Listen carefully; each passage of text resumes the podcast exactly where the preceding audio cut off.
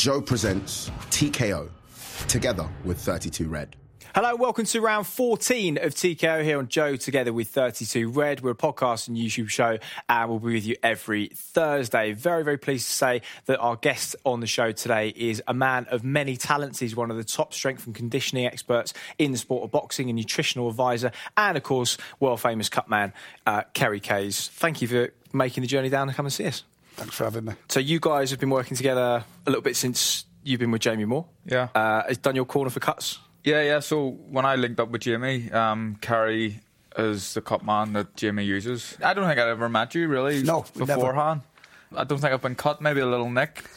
It was a neck because they used glue, remember, right. to put you together. But, Yeah, yeah. I mean, there's a lot more to being a cutsman than fixing cuts. You've got to control lumps and bumps and, and scrapes. So you've been roughed up a couple of times. few, but that not last cuts. fight against Warrington. Against Garcia as well. well, you were- against Warrington, my head was gone. yeah, that's the management job for you. Yeah, just one big ice pack, presumably. Um, I don't know where to start, Kerry, because there's so much to talk about. We'll come on to, to all of these things, but your background, you were a bodybuilder in the 90s, British Yeah. champion, of, Yeah. in fact. So your your love of S and C and nutrition began around that time or before that? I was always interested in um, boxing as well because I used to train at Collier's, believe it or not, uh, years and years before Gomez or any of them trained there. you? And uh, I actually uh, got my black belt at uh, Shotokan Karate under the JKA, Japanese Karate Association. And I actually fought on one of the first full contact fights in Liverpool, and a boxer beat me. But it was it was a boxer's environment, gloved up and all that. You know what I mean? So I learned a big lesson, and uh, started training at Collier. So I've always been interested in boxing and the fight game as well. So you, moved into bodybuilding. That by accident, or was that a conscious No, because I, I had um, I had to have surgery on my lower back, and as Carl will tell you, in boxing you, you're spinning a lot on your lower back, and I couldn't do it anymore. I couldn't do karate anymore. But in bodybuilding, you're in control of your training. You know, you can go to something and go, I can't do that because it hurts me back. And you can do something else, so you can change your training to suit injuries. Where mm. in boxing, you can't do that. yeah, So, so point. that's how I got into bodybuilding. And I guess with that comes the with bodybuilding comes the cut that moves you towards stage day, and Yes. you, you're at your driest, your leanest, Yeah. carrying as much lean muscle as possible Yeah. to present the ultimate look Yeah. for for the judges. Well, well, as I, I, the way I got into boxing was Billy Graham, Ricky's trainer. His brother Joe Graham, God rest his soul, he's dead now. He was a strength athlete as well.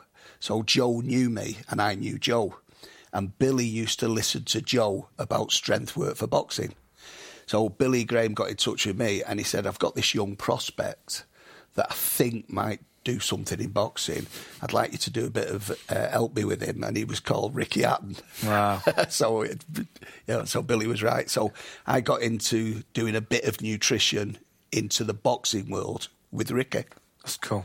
I mean, I feel as if nutrition, strength and conditioning is something that boxing has played catch up with in terms of professional sports. Do you feel as if the last sort of ten years or so that it's it's caught up, or is it still? I think go? I think it's probably still a bit further behind than, than what it should be, and only guys like Kerry know what they're talking about in nutrition. But you've you've boxers who are still making weight wrong, even at the very high level, even though they've had the advice and they, they kind of half know they're cheating themselves to make the weight. But I don't know why they do it, but they do it. As I've got older, I've kind of at this stage of my career I've taken things a lot more seriously. Like my nutrition is always on point for camps for 12 weeks. I'm pretty strict because I have to be.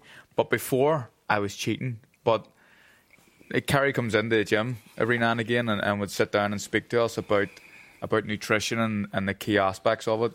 And there's not a lot of clever boxers around, dunderheads, as I would call them. Gets that word in every show. It's full of them, and um, and Kerry can speak to you in layman's terms and just explain it, and um, it's great to have that at, at your access, really. so, from all of your experience, you go and do seminars, you work with loads of different boxers, all different levels. Where's the biggest gap in knowledge with regards to S and C and nutrition, as far as you can see it at the moment?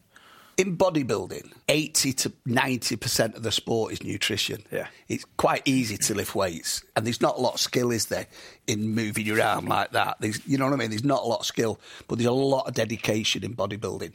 So a bodybuilder will know that if you don't have the right nutrition, the muscles won't grow. Because you've got to understand that all forms of training, boxing, rugby, bodybuilding, is trauma to the body. You know, you're doing trauma to the body. And you're doing that so the body can adapt and get fitter, faster, or stronger. But in between trauma and adaptation, you've got recovery. And the body can't adapt unless it's recovered. And it ca- the muscles cannot recover without nutrients. And that's as simple as it is. You got your basic breakdown of nutrients. you've got your macros and you've got your micros. But do you do you think?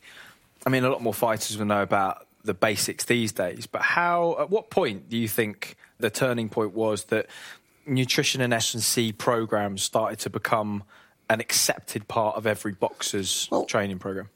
if I could indulge myself and Yeah. sound big-headed, and I'm not meaning big-headed, when it was well documented that Ricky used to come in the gym at about 14 stone, and he had to fight at 10 stone, and I, and I used to get it off him at least twice a year. How how long did it take to get the weight, the, the bulk of the weight off him? as Billy says, the first six weeks of Ricky's training was about trying to get some weight off as opposed to doing skill work, you know what I mean? And um, Ricky had three fights once in 14 months, and I took off him nearly 13 stone.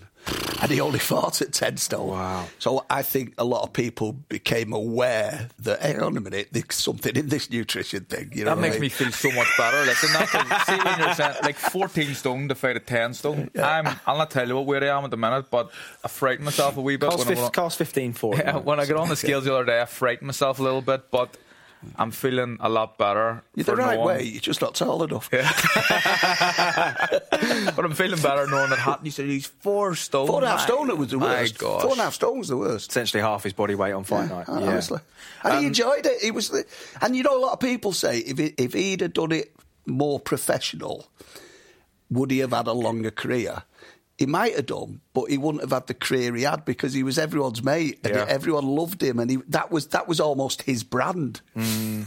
So you have to take into account that individual's choice to, to balloon up or to stay strict in between. Well, you, you don't live with them, do you? You can No. only advise them. Yeah, that's very true. So take me through a a rough outline of like a, a plan for a fighter's camp, because obviously you, there is a sort of a bit of a misnomer where people think the less carbs you eat, the more weight you're going to lose. But in those early stages of the camp, you need those carbs and that, that those Carbs- extra carbs macros are to very fuel. important. Carbs are very, very important because what you've got to understand, your body needs carbohydrates to make sugar. We've all heard of blood glucose. Your body needs sugar. And if your blood glucose levels drop, you go hyperglycemic, you go into a coma, and the worst case scenario, you go to zero, you'll die. You'll die. So if you're not eating carbohydrates, your body can't make sugar, glucose, and it can't make glucose from body fat. It mm. cannot make it. So the body will go into a process called gluconeogenesis where it will make sugar from muscles. So what happens is if you don't eat carbs, your body will be using muscles to make sugar.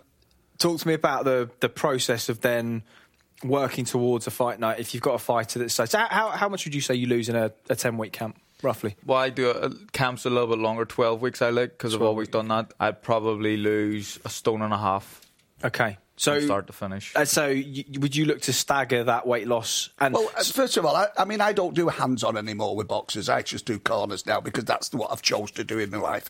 But if you if you want to do it properly, you've got to understand all nutrients are energy, and we use energy. And there's two ways you can do it. You can eat less energy, or you can use more energy.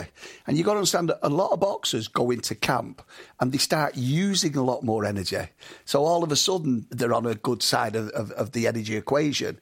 And then a lot of boxers, and I think I've certainly taught you guys, don't eat enough micronutrients. And micronutrients are in charge of all metabolic reactions in the body. So a lot of times, the macronutrients, protein, carbs, and fats, they might be correct but they're not losing weight because they've not got enough micronutrients, vitamins and minerals, you know, your five a day, to metabolize those macronutrients. You know what I mean? A lot of boxers don't or didn't drink enough water. So we're talking what six to eight litres a day? Would you say? No, it's it's getting exaggerated water now. I honestly believe three litres to four litres. Mm. Even for a boxer that's sweating a lot Yeah, during well, training. in the as well. summer, in the summer, definitely four litres, but three litres would be adequate. But you can drink as much water as you want because Yeah. you know you can go ridiculous and that get, gets dangerous. But you're talking 20, 30 litres there. Right, okay. You know what I mean? But you can drink as much water as you want because there's no calories in water. There's no energy in water. You know, I used to be afraid of water when I was a Yeah, kid most- because you're afraid of the scales. And if I drink 500 mils of water and stand the scales, I'm going to be a pound heavier than I was before the bottle of water. I was, I think when I was a kid, I was as a boxer in a constant state of dehydration. But there's a clue in the name, isn't there, if you think about it. Carbohydrate. Hmm. Carbs need water. Yeah. Okay, so the seven days out then. The aim, of course, for, for a bodybuilder is to, to look as good on stage as possible, even if that means feeling a bit a bit rough on the Oh, day. the most unhealthiest person in the venues, the, the fella on stage. Yeah, which is crazy. but for a boxer, obviously, you have to take into account the fact that they've got to perform to an elite athlete level, whilst kind of making, you know, coming down in a calorie deficit, Yeah. doing all those things.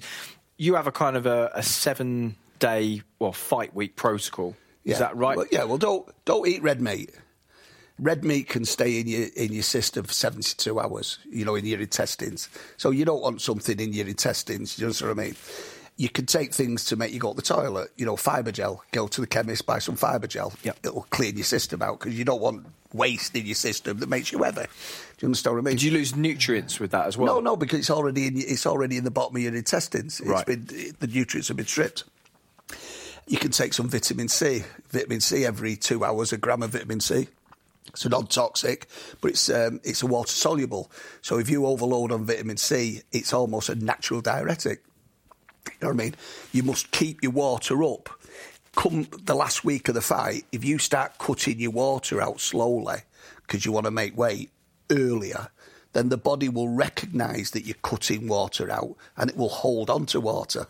So if you keep your water to maybe three, four litres right up to the day before the weigh-in and then just stop your water, your body will carry on urinating and sweating. It won't realise you've stopped the water. You're always tricking your body. Yeah, yeah, absolutely. So you can probably go to bed and wake up the next morning three, possibly four pounds lighter. You can have a hot bath. That'll get rid of a couple of pounds. Yeah. If you're hot, the biggest, hardest thing to, to make weight with water is if you've been dehydrated before you Yeah, do yeah. it. In it. Yeah, I've started only the last few camps water loading, so you really have to trust like the protocol to it because you're drinking a lot of water. Quite scary, last week, and you're and you're like pretty heavy, and you're oh, but you're full of water. But then when you cut it out the day before the weigh-in, you continue to piss and flush it out, and you do the weight. And the thing with water loading for me is. I don't know if you agree with it or not, Kerry, but the thing you're hungry the last week, the week before weigh-in, but if you're full of water, you're not you're not as hungry. Absolutely. Your You're stomach's not, full. Yeah, you're not you're not thinking of food all the time. You know, you remember a two litre bottle of water weighs four pound. So if he, if he's drinking four litres, you know what I hmm. mean? It's like what you know. Yeah. it's frightening Yeah, almost. yeah. It fills you up. So let- let's take somebody like uh, Darren Till. I don't know if you've watched that. The quite a famous video that did the rounds about the, the process he went through to make weight. I mean, it's quite. I've not seen it, You, no. you've seen it, right? I've seen it, yeah. I mean, what are your thoughts on it? First of all, I think it was mad how he was doing it. First of all, it was the day before the weigh-in and the day of the weigh-in, the morning of the Yeah. weigh-in. I think like they were doing like some of the stuff they were doing was pretty high intensity stuff. He was in the sauna as well. Then after that, he was crawling out of the sauna. rounds of pads in between. Yeah, completely out of gas. I, I think it was just. I know what it's like to make weight, and you, when I'm doing it and I'm in a sauna suit, I like to do very little, skipping, walking, but staying warm, and then sitting down in the heat. I don't like to exert myself, so uh, in my opinion, it looked like they were doing it a little bit wrong.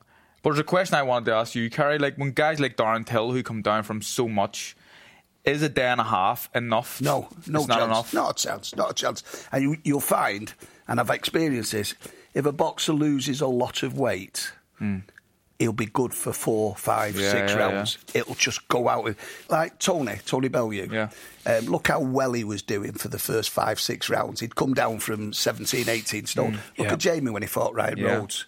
The mm. bottle just falls out of him. I've actually said to managers and promoters, look, if this fight goes into the second half of the fight, he won't have it. You know what I mean? See, when I done super bantamweight, it was a real struggle for me to do it. I had to be very, very lean, like veins all over mm. my abs and stuff, and very, very lean to make the weight.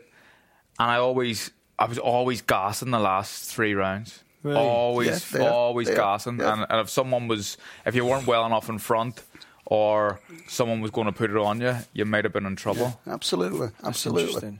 I went to uh, Vegas once with uh, Guzman to make weight, miss weight as well, and uh, he just wouldn't do as he was I know told. the story, that's why I'm laughing. I think when he, at the morning of the weigh, and I thought, and so I took him down to the sauna and I put him in the sauna, and he wouldn't stay in the sauna. I now know he didn't want to make weight, by the way. I now know he didn't want to make weight Yeah. because he wanted to beat the kid who, who had been uh, he'd had a draw with him. Yeah, we went in the sauna, kept him in. He come out the sauna and he got on the scales, and he was half a pound heavier. And I thought, what the fuck? So I went in the sauna and he had water in the sauna. I went in the sauna with him for about 20 minutes. I lost three pound. That's mad. You're going stateside again, aren't you, for uh, Tommy Coyle? Tommy Coyle, yeah, yeah. I've worked with Tommy for years. Yeah. I like Tommy. He's like a lovely man. good guy. Lovely man, in it? Yeah, good man. You'll be out there as well, won't you? I think. Yeah, yeah, I'll be out training, and yeah, alongside Tommy and Jimmy Moore. Yeah, You can't not like Tommy. No, you can't. What do you think about the? um I'm surprised he's fighting again, though, since he kicked, since he did. Uh, I know, right? That was a bold. How did he get away that was a bold move. Unreal. Pulling Fair Eddie play to Eddie. Fair play- Eddie play to Eddie. Short stuff. Do you know, what, Eddie, Ed, one thing you can say for Eddie is, is like him or, or not, he takes a joke very, oh, very fair well. play to him. Yeah. Because don't forget, he even said to Tommy, you can put it on the internet. Yeah, You, you know what I mean? He, Tommy didn't just put it on the internet. Eddie, Eddie's giving the thumbs up. there aren't let, many him, he let him promoters. it. One of the boys sitting with a, a ringside view, apparently for a big man. Uh, like that. That's what I heard. Come on, come on. Oh, that's not fair. He's not here to defend It's defend very himself. cold, though. It's very cold. Yeah, it was uh, Nor, it was Finland Airport. Um, okay, now boys. Uh, what do you think about the?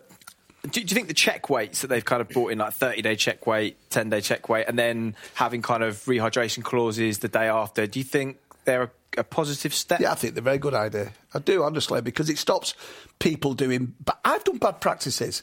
I've done things with boxers that I wasn't, I didn't want to do, and I said to the boxer, the manager, and the promoter, "This is not good." Right, and I've done it, and I won't mention names, and it's wrong. You know, they're getting hit, aren't they? It's not a bodybuilding Yeah, show. yeah, you know what I mean? They're getting hit for a living. So the British Board of Boxing Control's probably the most fantastic board going. I'm not doing that because I'm on camera. They really are strict and stringent, and anything for the, the safety of the fighters is so important. Yeah, I do think it's, you know, it's it's making boxers be more disciplined. Make it harder or easier for you guys? No, I think if you have to maintain and hit weights like uh, 30 days before 10 days and, and then a few days before the weigh-in, I think it makes it easier. You're not dropping dramatic amounts of weight, especially like if you're a month out from a fight, four weeks out, and you have to be within, I can't remember what the exact percentage is that far out, but if you have to be in with a certain percentage, sometimes four weeks seems like a long time and you could be very, very heavy. I've known guys with still two stone to lose in four weeks. you know. A, a lot of check weigh-ins, though. Some of the lads won't drink water for 12 hours, so hmm. they're actually trying to make weight for the For the- Yeah, for the yeah, check the weigh-in. check weigh-in. And, Right. and the last week where we've just been talking about dropping water, you've got to understand there's a massive difference between dropping water and dehydration. Hmm. Because if you were dehydrated, you wouldn't be able to drop water. So don't let any of your viewers think that dropping water is like being dehydrated. It's not. What do you think is the kind of maximum that you would want someone of maybe I don't know 147 pounds? What do you think is a healthy amount for them to put on overnight, and where do you think it starts to Well, get? if they've been on weight for say two weeks, let's pretend they've been on weight for two weeks. Yeah. And then after the weigh-in, they put 10, 12, 15 pound on. Then going into the ring, they're going to feel they're carrying that extra weight. Because the last two or three weeks, when they've been sparring, they've been sparring at a lighter weight. But if you if you keep your weight up and drop four, five, six, seven pounds for the weigh-in, and then double it up with you put on, you won't feel as heavy in the fight. Hmm. I like to be. I spar. I feel like I spar best around ten stone, nine stone twelve. I weigh in at at nine stone, but I, I fight most. I'm around that weight when I'm fighting. So when I go in the ring, I'm about nine twelve, ten stone. So same thing, innit? That's Yeah, what, yeah. yeah. That's, but when boxers have been on weight for too long, when they eventually put weight on after the weigh-in, they'll feel the carrying it. Feels won't they? alien. Yeah, yeah, Like, yeah. that does, yeah. Uh, okay, you're watching round 14 of TKO here on Joe, together with 32 Red. We're a podcast and YouTube show, and we'll be with you every Thursday. Now he's Alex Payne, James Haskell, and Mike Tindall from the House of Rugby. Chris, thank you very much indeed. It's just a moment or two for us to duck in and tell you about the House of Rugby. We're having a lot of fun. What are we trying to do with the show? Why should people be watching and listening? We are basically trying to mix going- everything up. It's, this is going into another show so that people come and watch us. Oh, Hello, everyone. oh. Say hello to nice people. right. Well, we should basically watch House of Rugby because it's unbelievable humour. We don't talk about any rugby, uh, and we give you the inside track from people who are still actually involved in rugby, not old six-year-olds who don't know anything. Uh, you can download us via YouTube. You can no, you can. You can as you can tell, we're a very professional outfit. You can watch us via YouTube and download us via iTunes. I hope you'll join us at some point. It's a lot of fun, really. Cheers, Alex. Uh, okay, back with Kerry Kayes. Uh, we talked about strength and nutrition and, and making weight. Big part of your career these days is being a cuts man in the corner.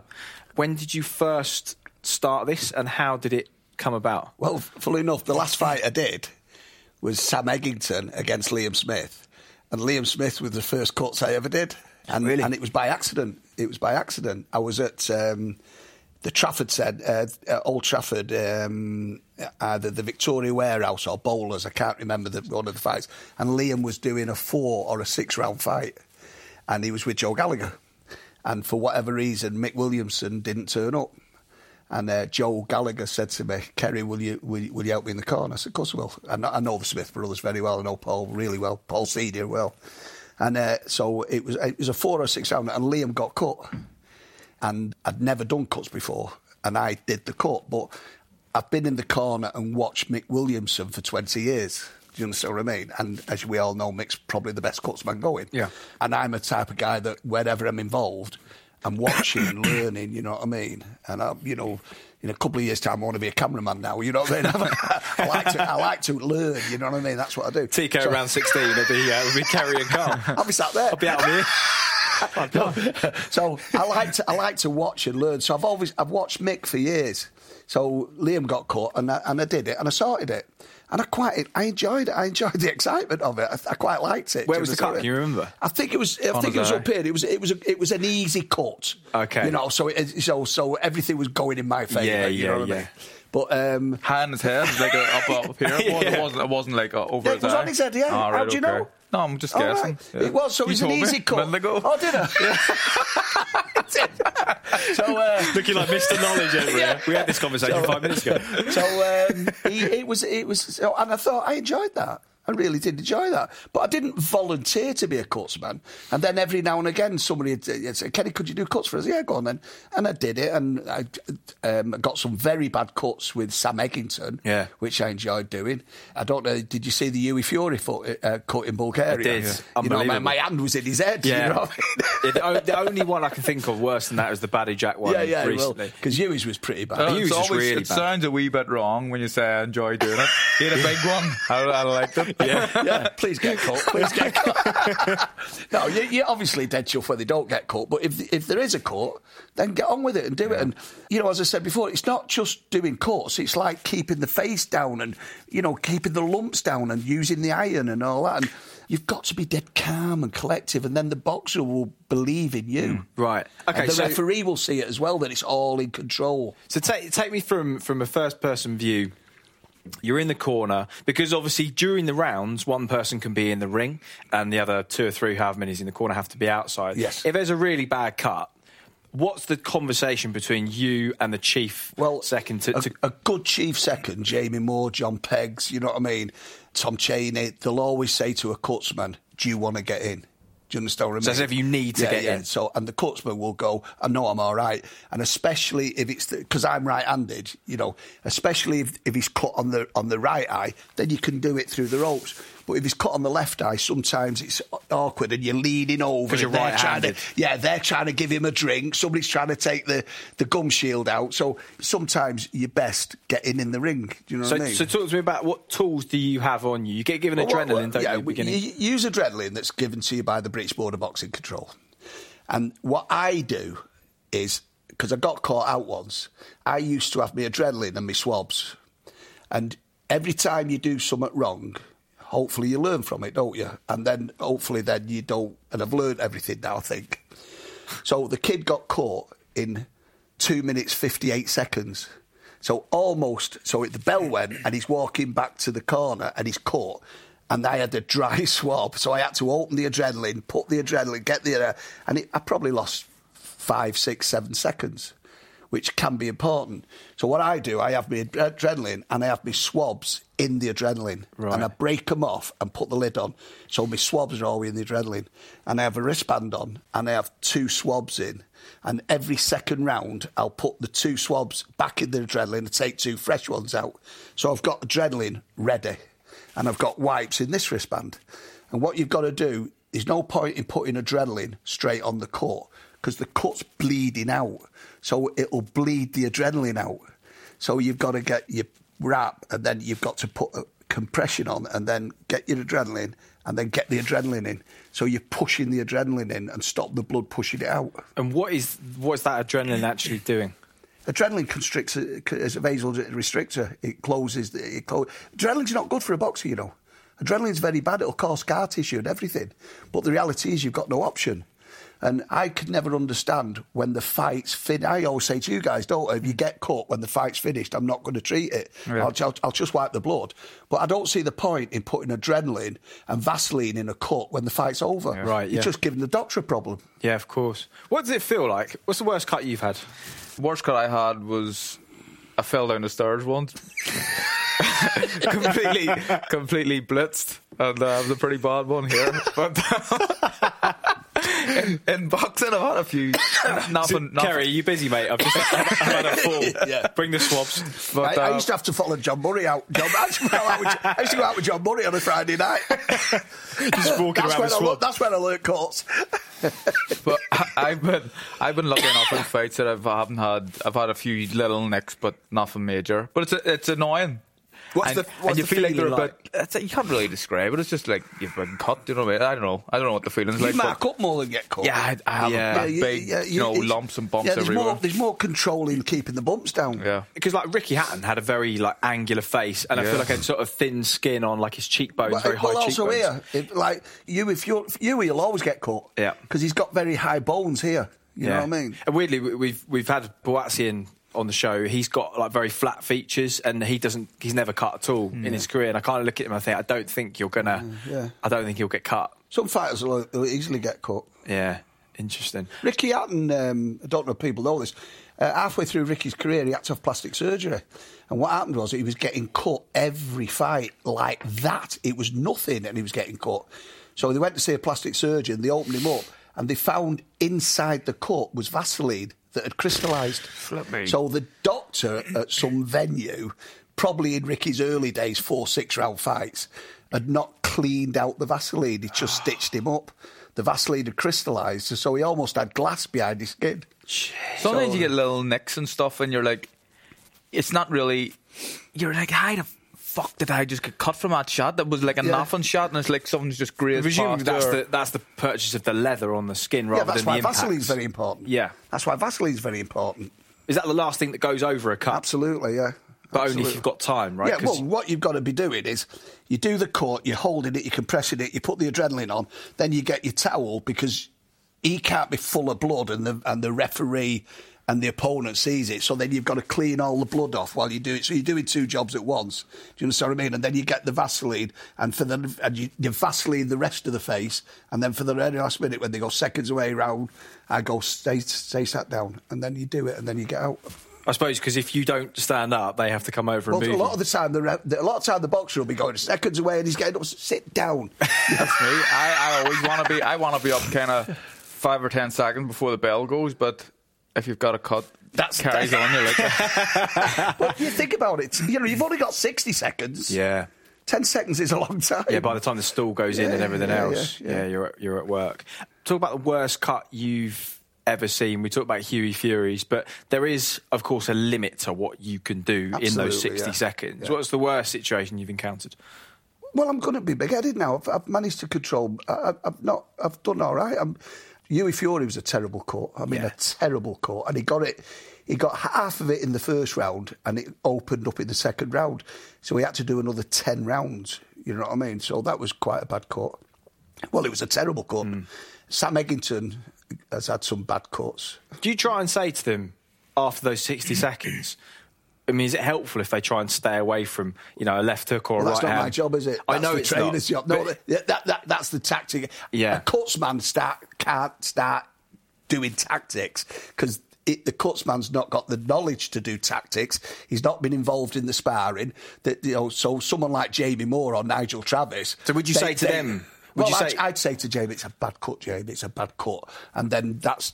Jamie's job, isn't it? I, I don't expect Jamie to do my job, and I'm certainly not going to try Yeah. and do Jamie's job. Yeah. You know what I mean? And someone of Nigel and Jamie's level, they're on that, aren't they? You Yeah. know what I mean? Yeah. I mean, Ricky, when Ricky used to fight, Ricky, as we know, used to fight in close. Billy Graham used to say to him, when you get in close, keep your head out. Right. You know, so if you're if you're caught and you're in close like that, why not stay there and do it? You know, keep your oh, keep, yeah, keep, yeah. keep your head out. There's a, a famous quote from Arturo Gatti after what I mean, God, he just cut, you know, every fight seemingly. But It's every war, wasn't it? yeah, I can remember the ref came over to him at some point and said, "We're going to have to stop this because I can see the bone." And he said, "Well, the cut can't go any further, then can it?"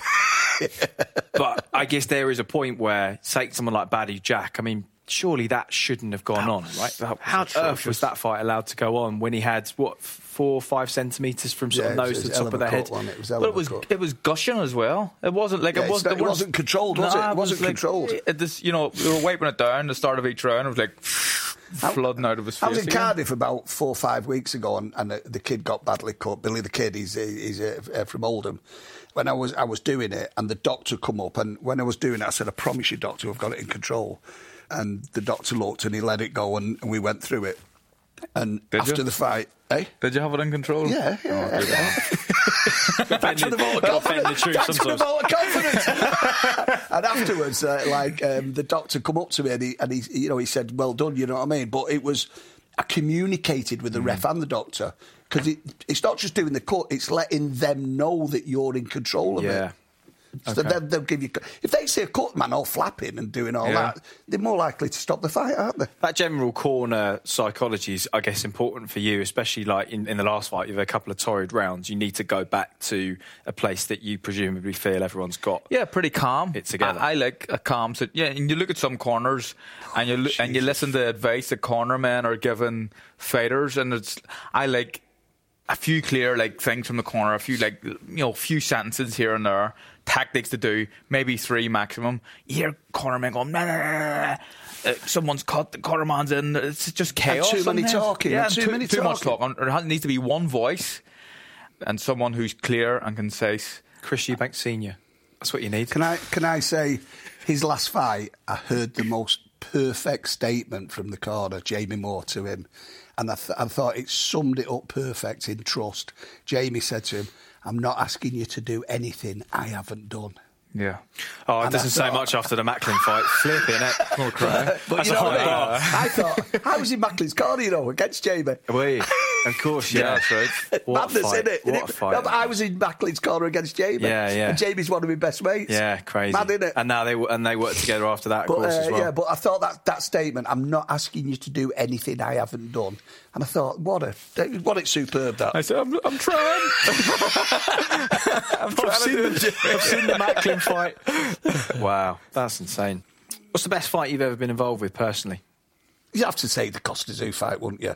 You know, Oh. the very severity of it. You know, like the Amazing. Kostya Tszyu fight was, you know what I mean? It's like, wow. You know what I mean? What a, you know, What a fight. What as, a, fight. as a night and an event and, you know, a, and and obviously. I, I mean, Ricky's. I'm still dining out on Ricky aren't I, if you think about it. But uh, you know, the Mayweather fight, even though he got beat, what what an experience that was. Hmm. Flying around America in Lear jets, and the program 24 seven won an Emmy. You know what I mean? It Hmm. It was good television, that, actually, wasn't Yeah, it? Those well, build-up you know. shows were.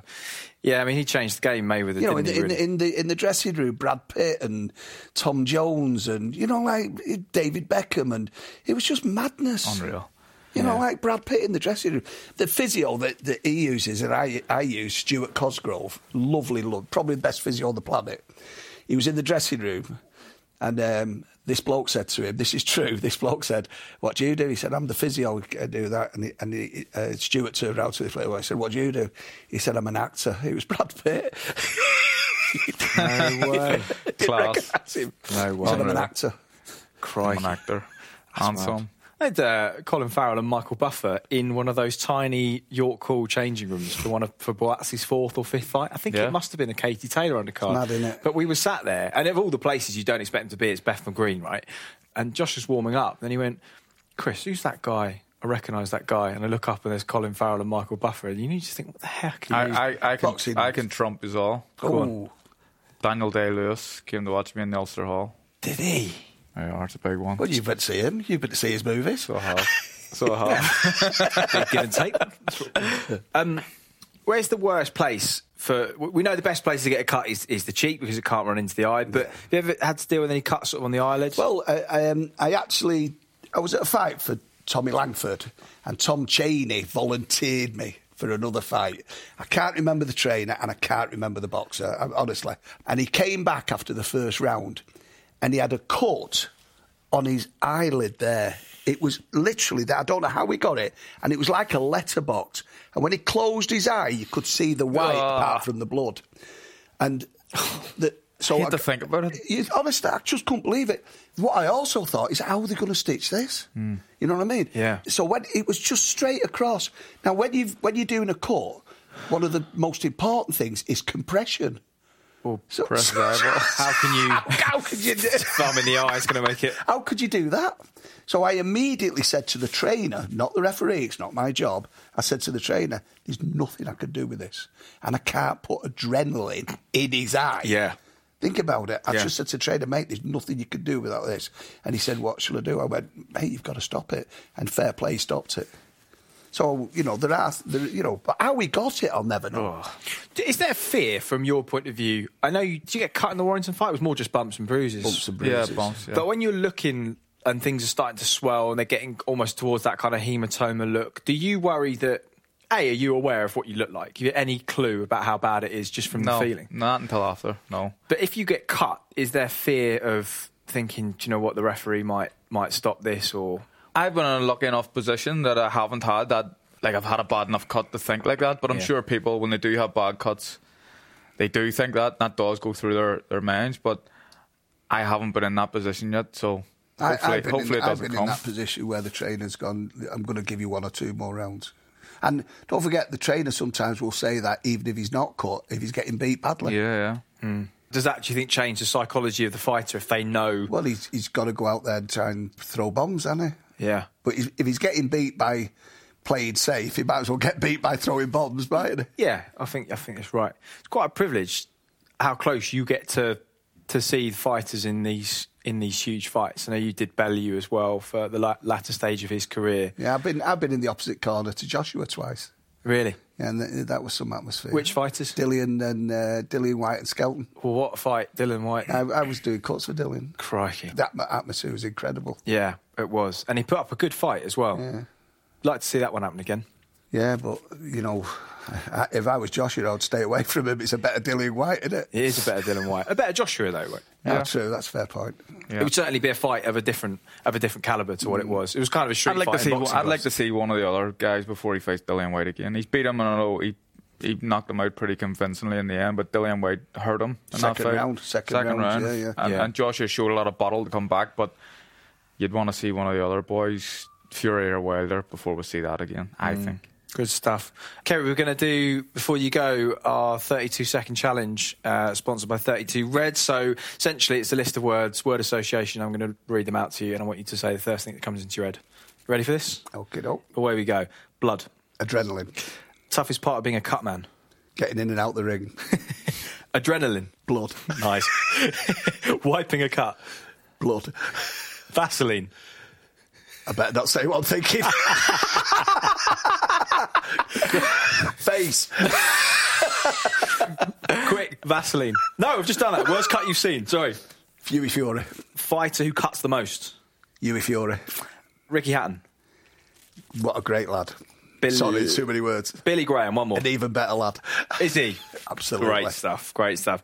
Kerry, what a pleasure to have you on. Thank you for giving us an insight into your world. You're out a few times in the next month, aren't you? Yeah, yeah, yeah. Um, Chisora next, and then um, we've got Langford and Jack Catterall. and- Jack, and, yeah. uh, Chantel. Yeah, yeah. And then uh, off to New York.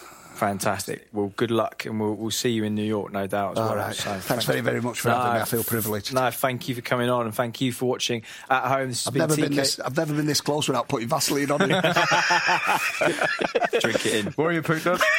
After that one. just on the face, just on the specific face area. Nothing weird going on here. Um, thanks to uh, Kerry Kayes and Carl as always. Uh, thank you for watching at home. TK around 14, done and dusted here on Joe. Remember to check, check out our other shows: House of Rugby with Alex Payne, uh, Mike Tindall, and James Haskell, and of course, Boys Don't Cry with Russell Kane. We will be back here on Joe for TKO round 15 in seven days' time. We'll see you then. You've been listening to TKO on Joe, together with 32 Red.